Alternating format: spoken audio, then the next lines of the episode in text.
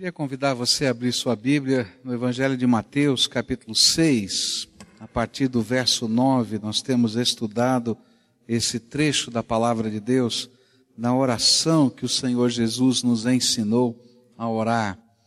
Temos aprendido com essa oração que essa não é uma oração apenas para ser repetida, essa é uma oração para que a gente possa aprender a orar. Foi um modelo de oração para que a gente possa aprender a o que orar, como orar, por que orar.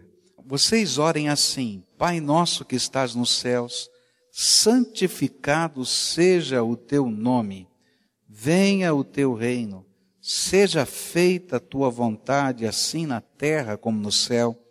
Dá-nos hoje o nosso pão de cada dia, perdoa as nossas dívidas, assim como perdoamos aos nossos devedores e não nos deixes cair em tentação, mas livra-nos do mal, porque teu é o reino, o poder e a glória para sempre. Amém. Pois se perdoarem as ofensas uns dos outros, o Pai Celestial também lhes perdoará. Mas se não perdoarem uns aos outros, o Pai Celestial não lhes perdoará as ofensas. Temos estudado esse texto e aprendemos que precisamos colocar alguns elementos na nossa oração. E a pergunta que estamos fazendo para esta oração, para este ensino de Jesus é: o que orar? Há algumas pessoas, quando a gente coloca a meta, não é, de que pelo menos 15 minutos você gaste em oração todos os dias, eles ficam pensando, mas o que que eu vou falar 15 minutos com Deus. Algumas pessoas já me perguntaram, pastor, depois dos primeiros cinco, eu já não sei mais o que eu falo, né? Já me perdi. Mas quando a gente começa a estudar essa oração, a gente vai ver quantas coisas preciosas a gente pode e deve apresentar em oração ao nosso Deus. Primeiro, Jesus nos ensinou que a oração começa com adoração. Vocês orem assim: Pai nosso que estás no céu, santificado seja teu nome. E nós estudamos esta expressão. O que significa dizer santificado seja o nome de Deus? Afinal de contas, Deus é santo por completo, inclusive o seu nome. Mas nós aprendemos que isso representa a nossa adoração, o nosso louvor, o nosso reconhecimento da sua santidade, a nossa busca de estarmos em condições de nos apresentarmos a Deus para adorá-lo. Depois, aprendemos que um outro elemento da oração está expresso nesta frase: venha o teu reino. E nós entendemos que esse elemento nos ensina cooperação. Através desta oração, venha o teu reino, nós estamos olhando para o futuro. E nós estamos dizendo, Senhor Jesus, volta, volta rápido. Mas nós estamos também olhando para o presente. Senhor Jesus, usa a minha vida. Eu quero fazer parte e eu quero estar pronto para servir, para abençoar pessoas, para poder trabalhar de todas as maneiras. E aprendemos também que essa cooperação vai além e representa nosso envolvimento na obra missionária. Mas agora começa a ficar difícil essa oração. E a próxima expressão que eu quero estudar com os irmãos é uma que nem sempre a gente quer orar. Esta expressão que está aqui nas Escrituras da seguinte maneira: Seja feita a tua vontade, assim na terra como no céu. Não é fácil dizer, seja feita a tua vontade, especialmente quando a minha vontade não bate com a vontade de Deus. Não é assim? Quando a gente entra em confronto com a vontade de Deus, quando em alguma circunstância a gente não compreende imediatamente os propósitos de Deus. Porque esse elemento da oração que Jesus nos ensinou e que deve fazer parte de toda oração com esta palavra ou com outra palavra é o elemento da submissão. Quando nós nos colocamos debaixo da autoridade do Senhor. É por isso que esta oração que Jesus ensinou não é uma oração que qualquer um consegue orar. Eu talvez possa até repetir de cor, mas orar de coração e de alma, nem todo mundo consegue orar. Porque esta é a oração que somente um discípulo pode orar. Pois ela só tem sentido nos lábios de alguém que verdadeiramente está comprometido com o Senhor. Porque ela é a oração da submissão incondicional. É aquela oração que nos ensina a colocar em prática aquilo que Jesus mesmo ensinou. Buscai primeiro o reino de Deus e a sua justiça, e o que? Todas as outras coisas vos serão acrescentadas. A nossa grande tentação é dizer, Senhor, acrescenta primeiro todas as outras as coisas, depois eu vou te buscar em primeiro lugar. Mas ele diz, não, não é assim. Busca primeiro o reino de Deus e a sua justiça e todas as coisas vos serão acrescentadas. Mas o que significa buscar o reino de Deus e a sua justiça é colocar-se debaixo da autoridade de Deus, do propósito de Deus, do plano de Deus, e isso só consegue fazer um discípulo do Senhor.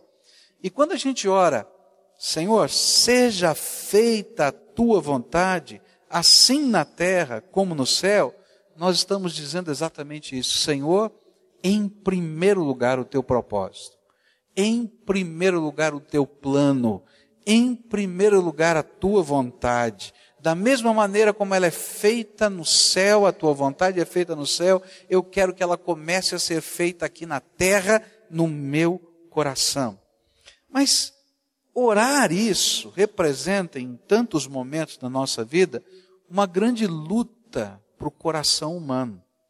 Eu me lembro de uma jovem que estava frequentando a igreja já há algum tempo, e ela veio então, marcou uma entrevista e, e, queria conversar comigo. E ela disse: Pastor, olha, eu amo Jesus, eu respeito a palavra de Deus, eu tenho profunda reverência para as coisas espirituais, mas eu tenho uma grande luta no meu coração. A luta do meu coração é quando o Senhor diz que eu tenho que me entregar totalmente para Jesus. E que eu tenho que deixar Ele ser o dono da minha vida. E que Ele vai dirigir a minha vida daqui para frente. E aí eu entro em pânico, porque eu não quero que Ele dirija a minha vida, eu quero ter a liberdade de poder tomar as minhas decisões, fazer o que eu quero, do jeito que eu quero, na hora que eu quero. Eu não quero que ninguém dê palpite na minha vida. Na prática, eu não quero isso. E aí eu entro em crise, porque eu fico pensando, afinal de contas, eu sou um cristão ou não sou um cristão? Eu, eu não dá para a gente fazer um, um acerto, se, a gente continuar assim, sem que Ele seja absoluto Senhor da vida. E queridos, aquilo que aquela moça falou naquele dia é o sentimento, talvez não declarado dos nossos lábios, mas de muita gente. Onde a gente diz assim: Deus, eu estou pronto a receber do Senhor o que o Senhor quiser, mas não mexe nessa área da minha vida. Essa aqui eu não te dou permissão de mexer. Nas outras, se o Senhor quiser mexer, está aqui à disposição. E às vezes essa área que eu estou dizendo que Deus não pode mexer, não é às vezes só uma área, é grande parte da minha história e da minha vida, porque de fato eu não quero que a vontade de Deus se cumpra do jeito de Deus, na minha vida. Às vezes eu fico imaginando que nós, tantas vezes, nos sentimos invadidos na nossa privacidade quando Deus coloca a sua vontade diante de nós. Isto normalmente acontece quando nós não entendemos a natureza de Deus e a natureza da vontade de Deus para nós. Quando eu consigo entender quem é Deus, e a natureza da sua vontade, fica mais fácil eu me render e me submeter a Ele.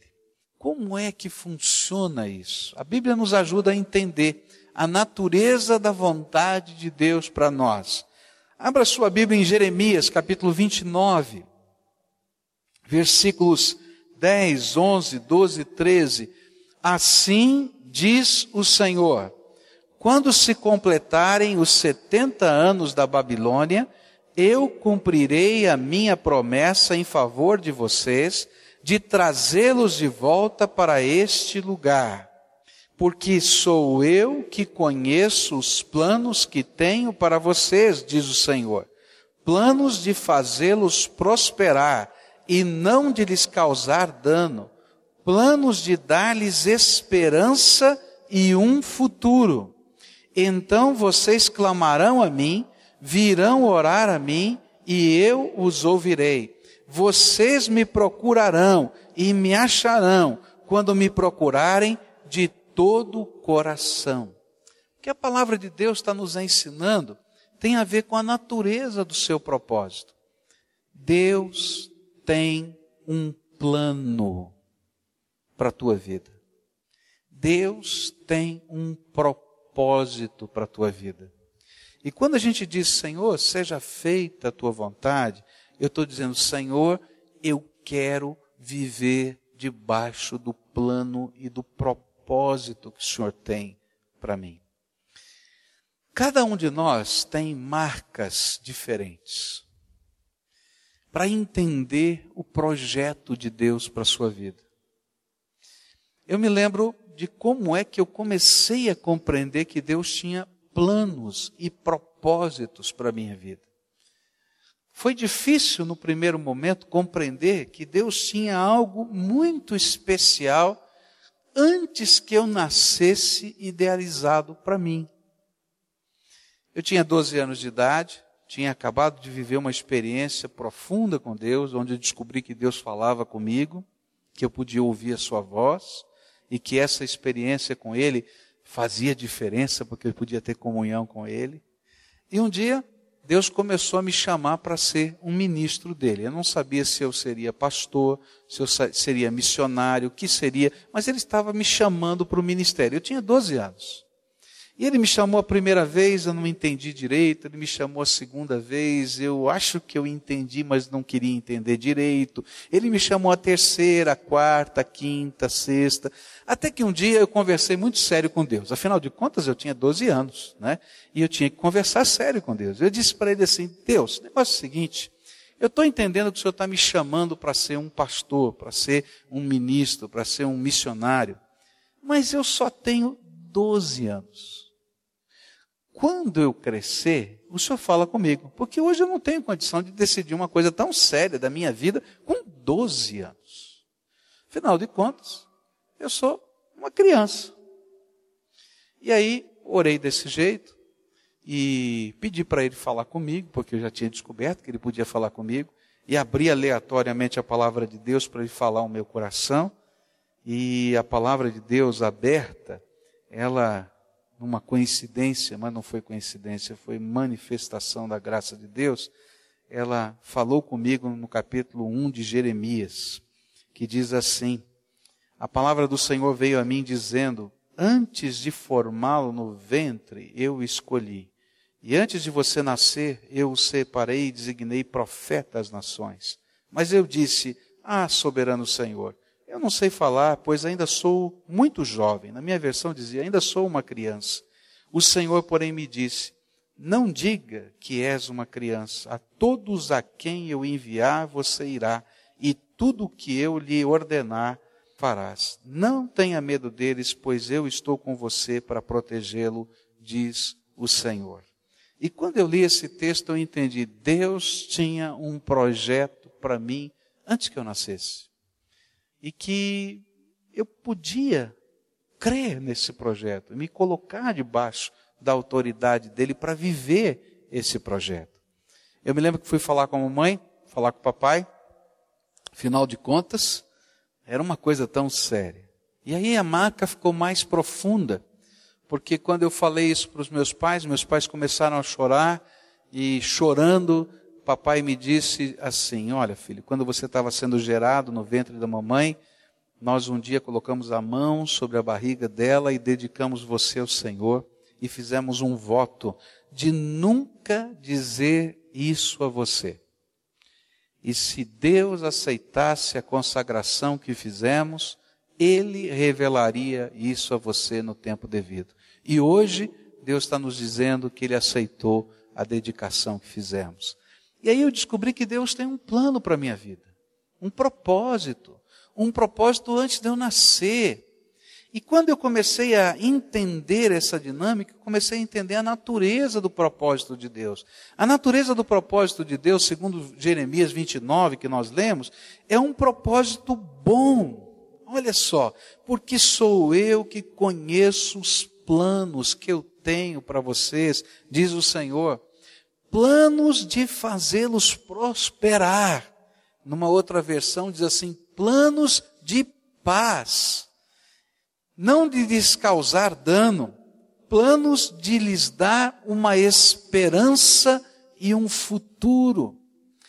Queridos, dizer seja feita a tua vontade é dizer, Senhor, eu quero todo propósito, todo plano, todo projeto, todo alvo que o Senhor tem para a minha vida, ainda que eu não conheça os detalhes, ainda que eu não saiba todas as coisas, mas eu sei quem é o Senhor. O Senhor é o Deus Todo-Poderoso, mas é o meu Pai amado. O Senhor é o dono do universo, mas é aquele que não me amou tanto a ponto de se esvaziar e caber na forma humana e morrer na cruz do Calvário por mim. Alguém que me ama tanto assim nunca planejará algo que não seja abençoador para a minha vida.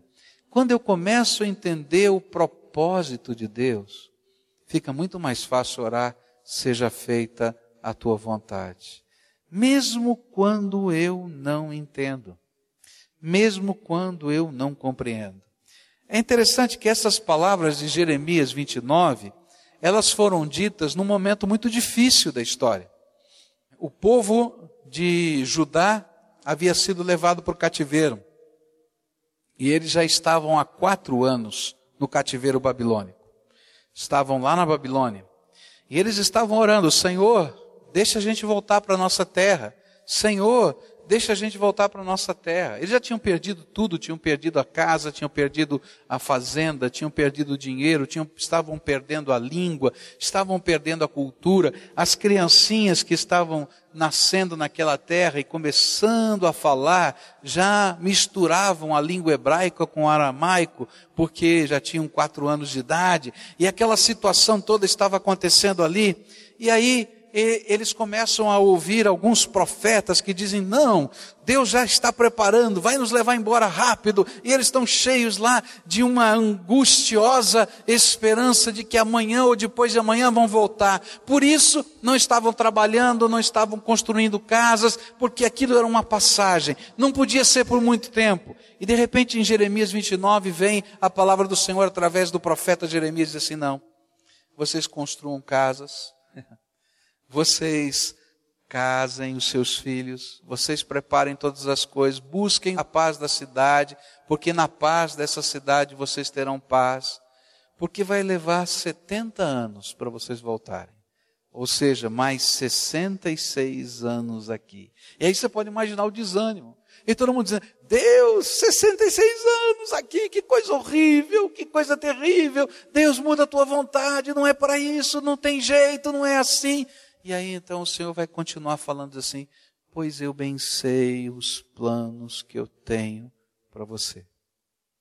São planos de paz.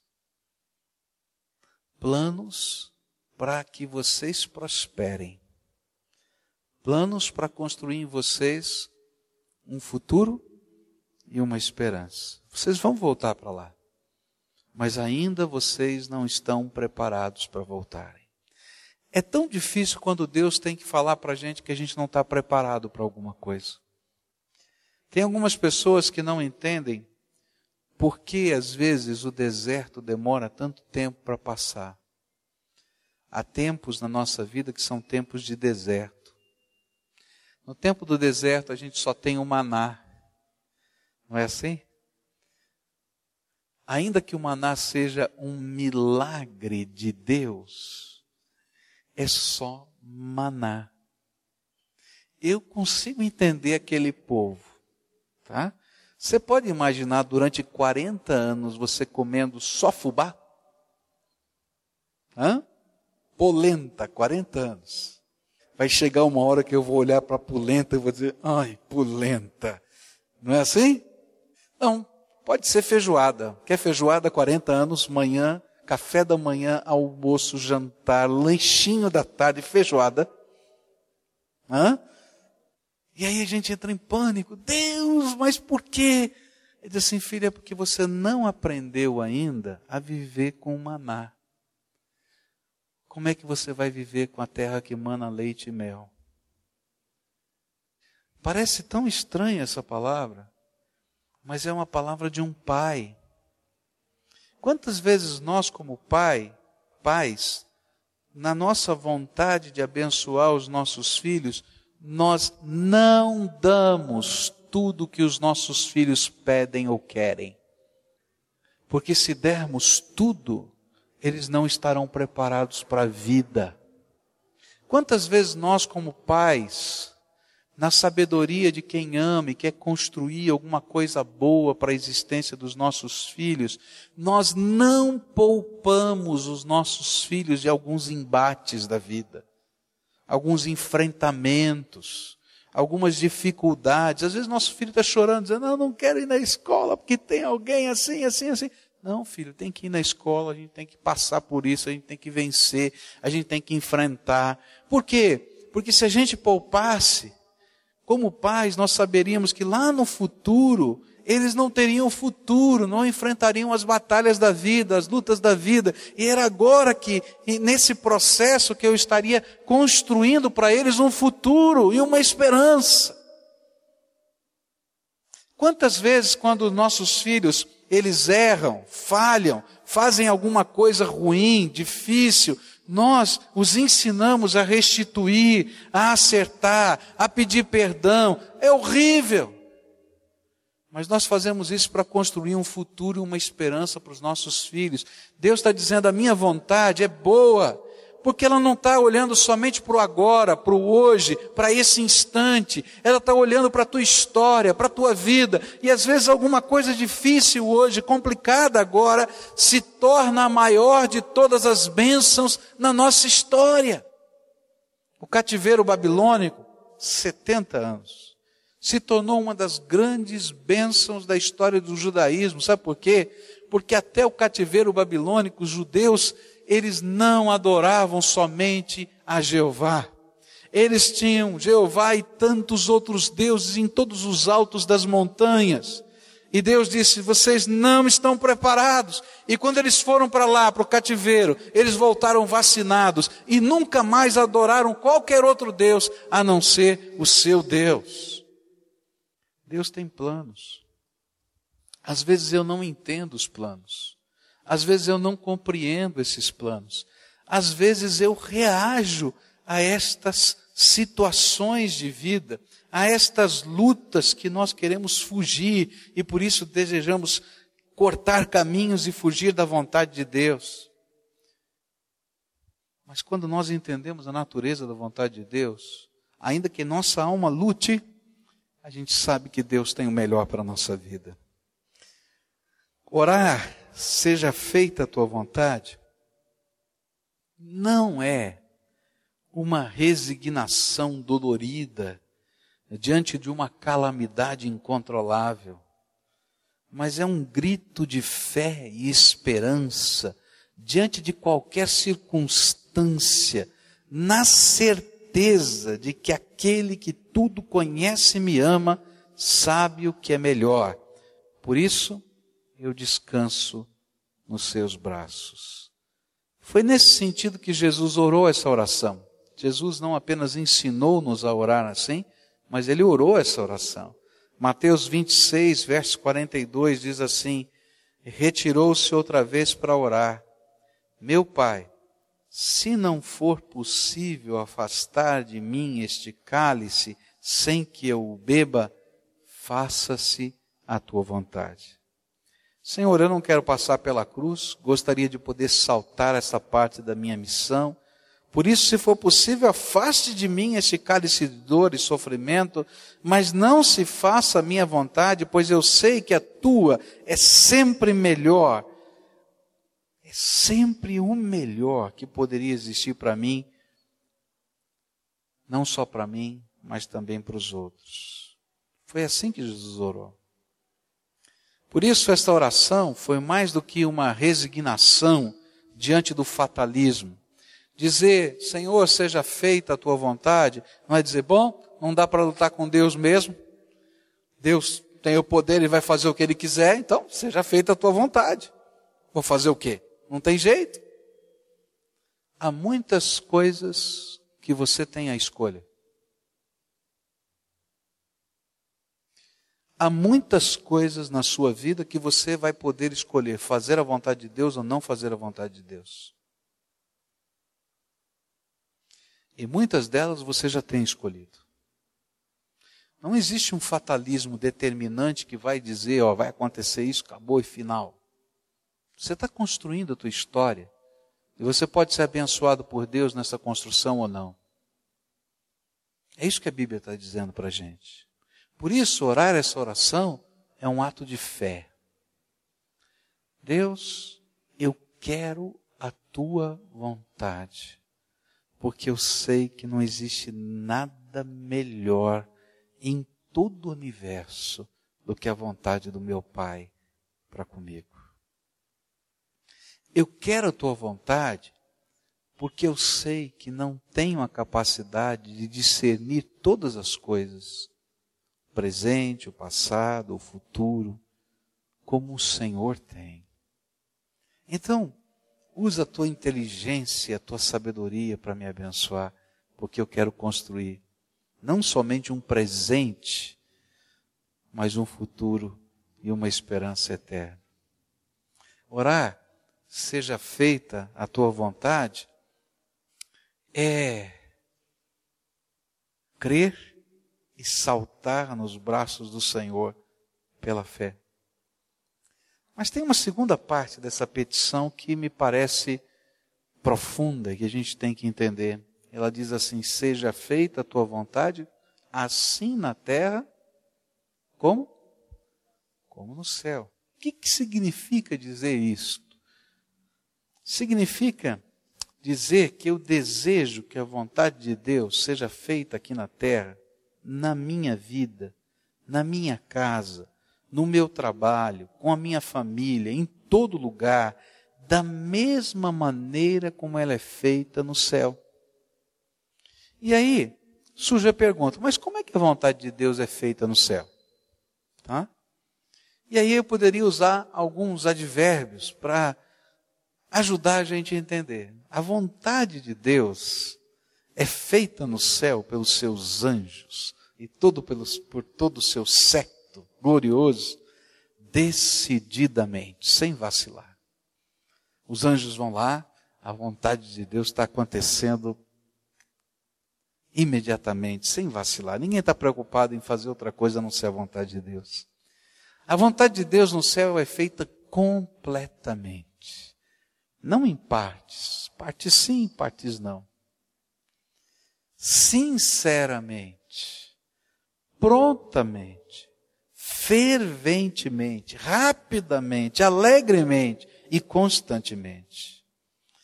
Quando eu estou orando essa oração, eu estou pedindo que a minha vida seja moldada a cada dia, para que esteja sempre conectada e adequada ao propósito de Deus para mim. Do teu jeito, para a tua glória. É isso que eu estou falando. E que esta seja a resposta mais normal e natural do meu coração. Saber que eu estou indo contra a vontade de Deus significaria para mim algo tremendamente entristecedor. Agora, essa oração se torna uma oração de poder. Hum, gente, tem dois versículos na Bíblia, eu quero concluir com esses dois versículos. Mas eu não posso pular esse pedacinho. Porque essa se torna uma oração de poder. Há um trecho na Bíblia que vai me dizer uma coisa tremenda. Vai dizer para gente que enquanto eu me santifico, Deus faz maravilhas no meio da gente. E quando eu estou dizendo, Senhor, seja feita a tua vontade, na terra como é feita no céu, na minha vida em primeiro lugar, estou dizendo, Senhor, Eu quero estar conectado com o Senhor, eu quero estar santificado pelo Senhor, eu quero que o Senhor esteja transformando a minha vida conforme a tua vontade cada dia. Eu estou me santificando na prática. E a Bíblia diz, no livro de Josué, capítulo 3, versículo 5, o seguinte: Josué ordenou ao povo: santifiquem-se, pois amanhã o Senhor fará maravilhas no meio de vós. Gente, no meio de um povo conectado com a vontade de Deus, Deus derrama poder, Deus derrama graça, Deus derrama milagres, Deus faz maravilhas. Por isso, essa é uma oração poderosa. Mas não para aqui na palavra de Deus. A palavra de Deus nos fala que muitas das nossas orações não são atendidas porque elas não têm a percepção correta dos propósitos de Deus. Olha só o que a Bíblia diz em 1 João 5, verso 14. Esta é a confiança que temos. Ao nos aproximarmos de Deus, se pedirmos alguma coisa de acordo com a vontade de Deus, Ele nos ouvirá. Sabe o que acontece?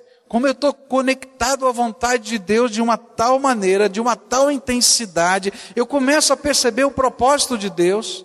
Deus vai me dando discernimento do seu propósito, não só para a minha vida, mas para muitas coisas. E eu começo a orar a favor desses propósitos. E Deus começa a manifestar poder e maravilhas nestas orações. Isso vai envolver salvação de pessoas, curas, libertação, porque há um Deus Todo-Poderoso que começa a falar conosco sobre os seus propósitos, aquilo que Ele quer fazer aqui e agora. Ele começa a nos dar sonhos segundo a Sua vontade. Ele começa a nos dar percepções segundo a sua vontade. E algumas pessoas vão dizer, você está ficando maluco, isso não dá, não funciona. Mas a gente está conectado à vontade de Deus. E a gente sabe o que Deus está falando conosco. E aí a gente começa a ter uma ousadia de fé diferenciada e coisas tremendas de Deus vão acontecer.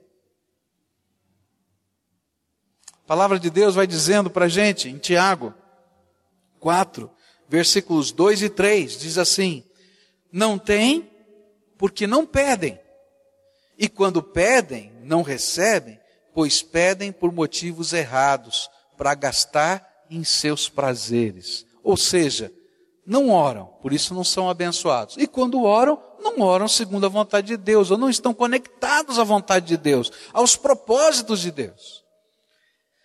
Todo pai tem o prazer, tem o prazer de abençoar os seus filhos, a menos que ele seja doente, a menos que ele seja um mau caráter.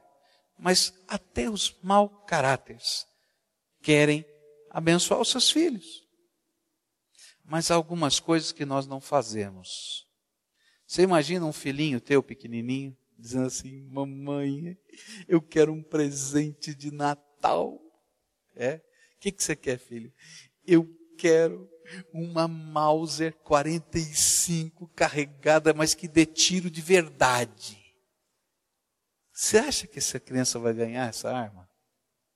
Ah, não sabe o que é Mauser? Ah, perdão, é uma pistola automática, 45, carregada, né?